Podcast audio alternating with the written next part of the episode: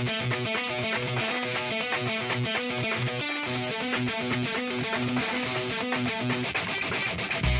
name is Fitz, and I'm the president of the Fitz Group. I'm glad you've chosen to listen to this clip from our daily coaching call. The daily coaching call is a focal point of gathering the team together. Monday through Friday, this call provides motivation, inspiration, education, and information. This business can be a lonely business, and gathering with others in the fight is hugely beneficial. We have found that either the meeting needs you or you need the meeting, and we hope you can join us for our next live call.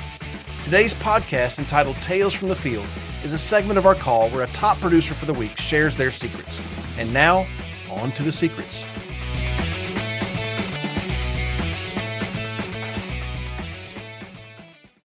In third place this week, we have Dan Gillingham, part of the Fitz agency.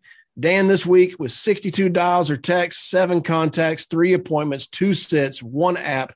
That one app was a life app for $158,802 giving a total adjusted premium for the week, uh, almost $16,000 in premium this week. Give Dan a hand, everybody. Good job, Dan. Hey, thank you. Thank you. Yeah, it wasn't a nudity app, not a life app. nudity app. Yes, sir. Nudity app. Yeah. Um, yeah, short on life this week, but uh, the annuity filled in.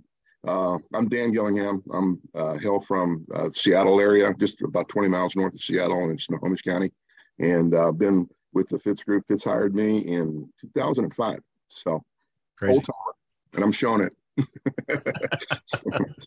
anyway, um, you know, this came from an existing client. Um, it was uh, retirement money.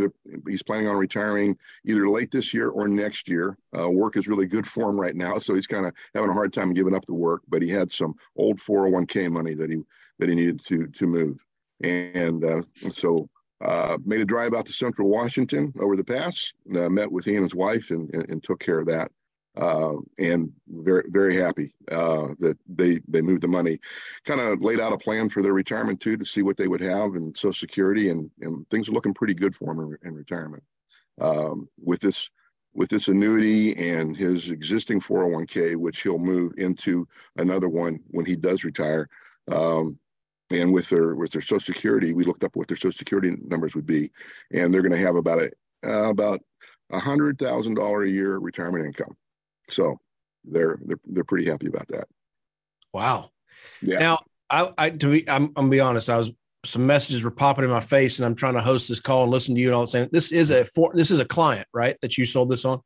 Yeah, this was I, I, I took care of an annuity, actually two life insurance policies, one on each of them, back in 2009, and um, and then um, she she left work and had a 401k, and we and that was 10 years ago that we actually rolled uh, her her 401k into an annuity. That annuity actually matured this January, and uh, so she's letting it continue to build and probably going to pull the trigger on income in 2025 on that. Wow. Yeah. And then so so since 09 you said we're in 23 that's 14 years if my math serves me well. Mm-hmm. So a lot of times we get on the daily coaching call and we talk about current clients and this is a client from 14 years ago. And a new producer is going to say i don't have that advantage from 14 years ago a client that i've had for 14 years. But we talk a lot about start the relationships now because in 14 years you're going to be that one that just wrote $158,000 annuity. The commissions on that don't suck. And um, all you had to do was keep in front of that client for 14 years so dan give us a little tidbit on how you did that with this client. Well, uh, I would do call them up to do an annual review, which we didn't do every year. You know, sometimes everything was just fine, or they were too busy and it got put off. But we did do reviews. Now they lived right in my backyard. I live in Mill Creek, Washington. They actually live in Mill Creek, or they did. And then, uh, and then Henry, uh, the husband, got a job offer to, to work as an electrician out in um, Central Washington, building uh, building a, a uh, Amazon, um, what do they what do they call it, server farm? Okay, and so uh, it was really good money, and he, they couldn't. They sold their house here and they moved out there. So it was now I couldn't just stop by and say hello, which I did when they were here, uh, but it was it's always the phone call, and uh, I didn't, um, you know, just you'd get an annual statement. She would get her annual statement on the annuity, and that was always uh, a call, you know, to follow up and say, do you want to move in your your money into another bucket? You know, and she would ask me what I would think, and we'd talk about that. And um, uh, she was, you know, just keeping in touch with them, seeing how how the family was doing. Family was growing, and uh, kids were graduating, and things like that. So it's just making, you know, they were introduced to me through a uh, a mutual friend, and so it was more or less me making them, adding them as a friend, and that's what they. That's what they've become over the years.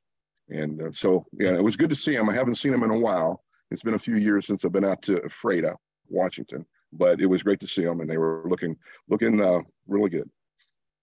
I love it, and it's um, what you described is something everybody can do. And uh, one of the things that is incredibly frustrating about farming is you can't make the plant grow. It's not up to you as to when that plant is going to harvest. Uh, it's not up to you, but it is up to you to you know, take care of the plant and water it and weed it and you know just kind of keep it healthy. And then one day you have a plant that's reached full maturity and you know here's a harvest from it. So uh, that's what you just described, Dan, and that's really what I wanted a new um, a new producer here today to hear this. Like the sale you're making this week, you just look, you just tend it.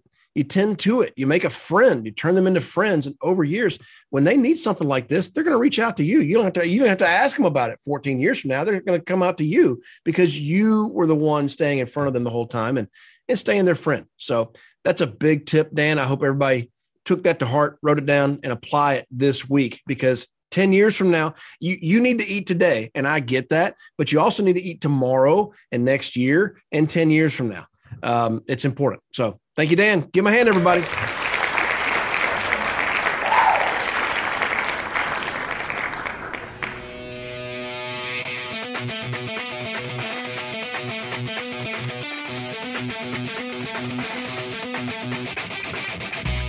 Can I help you? I sure would like to.